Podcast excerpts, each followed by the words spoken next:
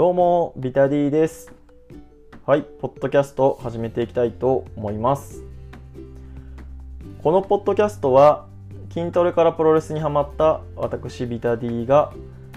プロレスの試合の感想や映画、ライブ、アニメなどイベントを体験した熱をそのまま吹き込むポッドキャストです。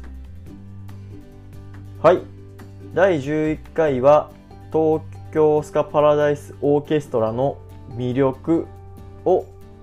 お届けします。はい。今日10月22日木曜日ですね。東京スカパラダイスオーケストラが大阪城の野外音楽堂というところでコロナ禍が、えー起きてから初めて、えお客さんを入れてライブを行いました。はい。えその様子がですね、ライブ配信でありまして、僕もライブ配信で楽しませていただいたんですけど、まあそのライブを見てね、めちゃくちゃ良かった。本当に。めっちゃ良かったんですよ。めっちゃ良かったんで、その、めっちゃ良かったこの熱い気持ちをそのままね、まあ、ライブの感想っていうとちょっと、まあ、ライブ見てない方にはね全く伝わらないかなって思いますのでどうせならちょっと聞いていただく方に、えーまあスカパラの魅力っていうのを僕が感じている魅力をちょっとお届けできたらなと思って、えっ、と、このポッドキャストを撮らせていただこうかなと思います。はい。まあ、東京スカパラダイスオーケストラなんですけど、まあ、これからちょっと略してスカパラと呼ばせていただきますが、えースカパラはですね、えーとジャマイカ生まれのスカっていう音楽をベースにした、えースカバンドということで、えー1989年デビューの、えー今年がデビュー31周年。去年がデビュー30周年だったっていうところですね。今日の大阪城野外音楽堂のライブも本来であればえっ、と2月の京都ロームシアターで、えー、と行う予定だった30周年ツアーの、えー最終ですね。の、まあ、振り替え興行ということで、まあ、今日が、えー30周年の締めのライブだったっていうところですね。はい、まあ、今はね、えースカパラは9人のメンバー構成となっておりましてまあ皆さんがね、あのーよく聞くのは氷結の CM とかですかね。氷結の CM の、えーパラダイスハズノーボーダーえっ、と昔ちょっと何年か前で言うと、まあ、志村けんさんとかさかなクンとかあと白石麻衣ちゃんと、まあ、コラボして、まあ、結構流れてた CM じゃないかなと思います。はい。でねえっ、とそのスカパラの僕の出会いはその氷結の CM ですね。氷結の CM で見てなんだこのかっこいい人らはと思ってライブを見に行ったのが、えー2016年ライブハウスライブハウスに愛知のダイヤモンドホールに見に行ってなんてかっこいいんだと。思って、まあ、それからちょっと追っかけてるというところですね。はい。まあそんなねスカパラの、まあ、日本一有名なスカバンドだと思うんですけど音楽番組とかでねたびたび目にすることはあると思うんですけど、まあ、何がそんないいのかっていうのを僕目線でちょっと、えー話したいかなと思います。はい。じゃあスカパラの魅力その1ということで歌物ですね、えこれはね、まあ、よくコラボしてるなっていうイメージだと思うんですよねスカパラっていうのは。まあもともとは、えー、インストメタル歌がない、え、曲をやっていたスカパラなんですけど、まあ、2001年ぐらいから、えー、歌物といってゲストボーカルを呼んで歌詞を入れた音楽をやるっていうのが、えっ、ー、とまあ、メインインストとまあ2本立てっていう感じになってます。はい。まあ、この歌物のね、えー、まあ、走りといえば、まあ、奥田民生の、えー、美しく燃える森とですね。あと、まあ、河本大翔、ブルーハーツ、えー、クロマニオンズの、えー、河本大翔の、えー、星降る夜にとかね。あとは最近だと、宮本浩次の、えー、明日以外すべて燃やせ。と、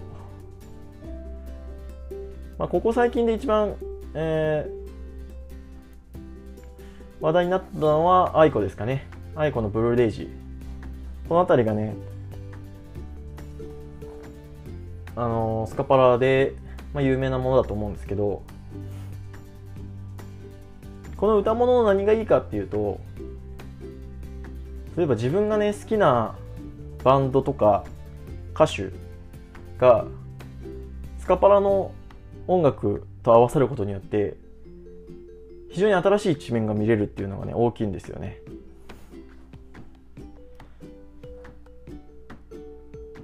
いつもは、えー、っと、歌詞を自分で書いて作作曲をしてるっていう人でも、結構あの、このスカパラの、とのコラボだと、スカパラの、えー、谷中さんが、えー、作詞してるっていう場合がかなり多いので、いつもは聴けないテイストの、えー、好きなバンド歌手の新たな一面が見れるっていうのは非常に楽しいところですしいつもはこんな歌詞書かないのにっていうのが、えー、知れるっていうのが結構歌物の良さと、まあ、あとスカパラを好きだと歌物から違うバンドを好きになるっていうのが、ね、結構あるんですよ。僕で言うと、まあ、田島隆夫さんはすごいあの CD 借りてねあのオリジナルラブですねもう聴くようになりましたしあと伊藤文雄の煙とかですね。うんその辺りはね非常に聴くようになりました僕は。なんでスカパラを知ってるとなんかいろんな世界が知れるっていうのは僕はかなり魅力かなと思っております。はい、えー、2つ目ですね。2つ目はさまざまな魅力を持ったメンバーということで。今ね9人、まあ、いるんですけど9人のねえっ、ー、と個性がね非常にこうたくさんありましてスカパラを見てこうメンバーを覚えていくと絶対この自分の好みのおじさんがいるんですよね。はい。スカパラはね、全員が、えー、まあ、もう、まあ、30年やってるバンドバンドなので、基本的には40、えー、っと、一番若い人で8から、まあ、一番、ね、最年長で59歳、来年還暦の北原さんという方が見えるんですけど、自分のね好みの、えー、イケてるおじさんがね見つかるんですね。はい。ちょっとダンディーなおじさんが良かったらバリトンサックスの柳さん。はい。でちょっとこう包容力のある感じのおじさんが好きだとキーボードの沖さん。ちょっうんと少しバラエティーな感じが好きだとテナーサックスのガモさんみたいな感じで9人が9人ね個性的なんですよねなかなか、まあ、それを知るのはちょっとライブとかに行かないとなかなか見えてない見えてこないところがあるので難しいんですけどまあ後でねちょっと YouTube の動画もあのおすすめしたいとは思うんですけど絶対このスカパラを追いかけてくる追いかけると自分の好みの方に会えるんですよね。この9人の中で絶対好みがいると思います僕は。はい。僕のおすすめはパーカッションの大森さんです。はい。あのこれ聞いた人は大森はじめって調べてみてください。これが54歳みたいな。これが54歳。若こんなおじさんになりてえなって僕思うんですよね、まあ、あとその僕はこういうおじさんになりたいなっていうのがすごくあるのであのスカパラを見るのはすごく楽しいです。はい。で、えー、と3つ目ですね。親しみやすい音楽ということで、まあ、歌物もそうなんですけどスカパラの音楽っていうのは聞いてるとテレビ番組の BGM に非常に使われてるんですよね。最近だとえー、っとスカットジャパンスカットジャパンの CM の時とかに流れる曲あれもスカパラの曲ですしいろんなニュース番組とかそういうので BGM で流れることが非常に多いんですよね。でインストメタル歌詞がない音楽っていうのはなんかちょっとつまんねえなって思うことがあると思うんですけど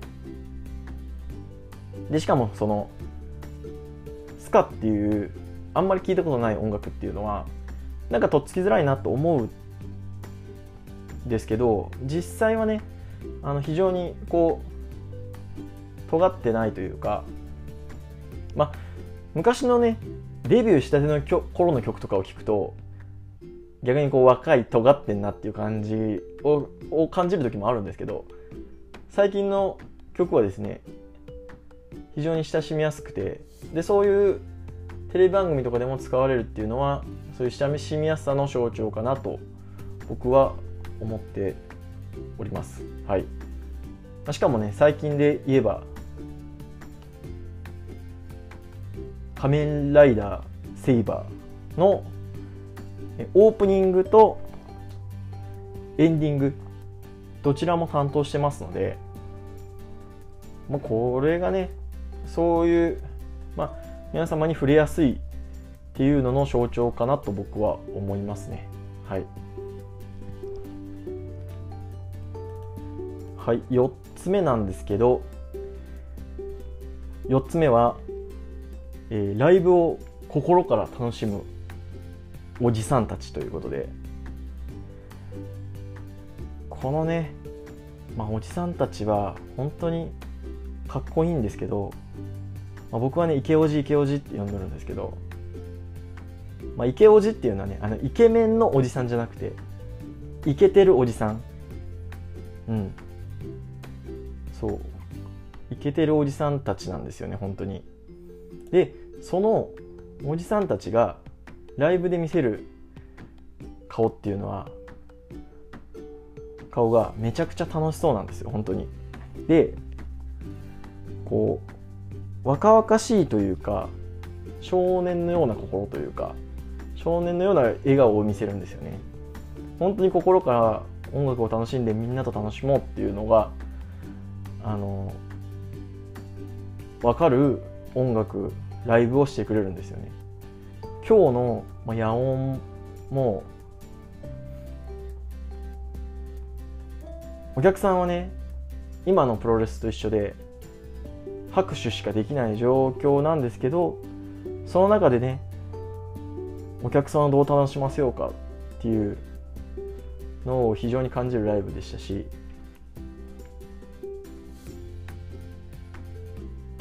ね。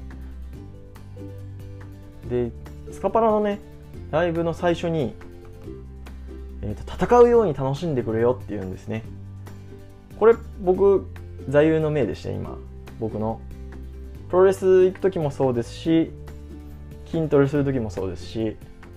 ライブ行く時もそうですし戦いってね相手に勝つために準備をしてそこに100%の力を持っていくわけじゃないですか。ライブとかプロレス観戦も絶対一緒なんですよ。その一瞬のためにどれだけたくさんの準備をしてそこにこう気持ちと心を持っていくかっていうのがライブの醍醐味かなと思ってますんで、まあ、それを教えてくれるバンドだと僕は思います。はい。まあそんなところですね。カパラの魅力としてはそんなところなんですけど、まあ、ちょっと長くなってきましたのでここで一旦切って次のお話でスカッパラのおすすめの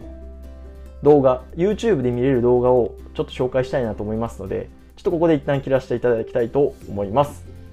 はい。面白いと思ったら定期購読および Twitter のフォローお願いいたします。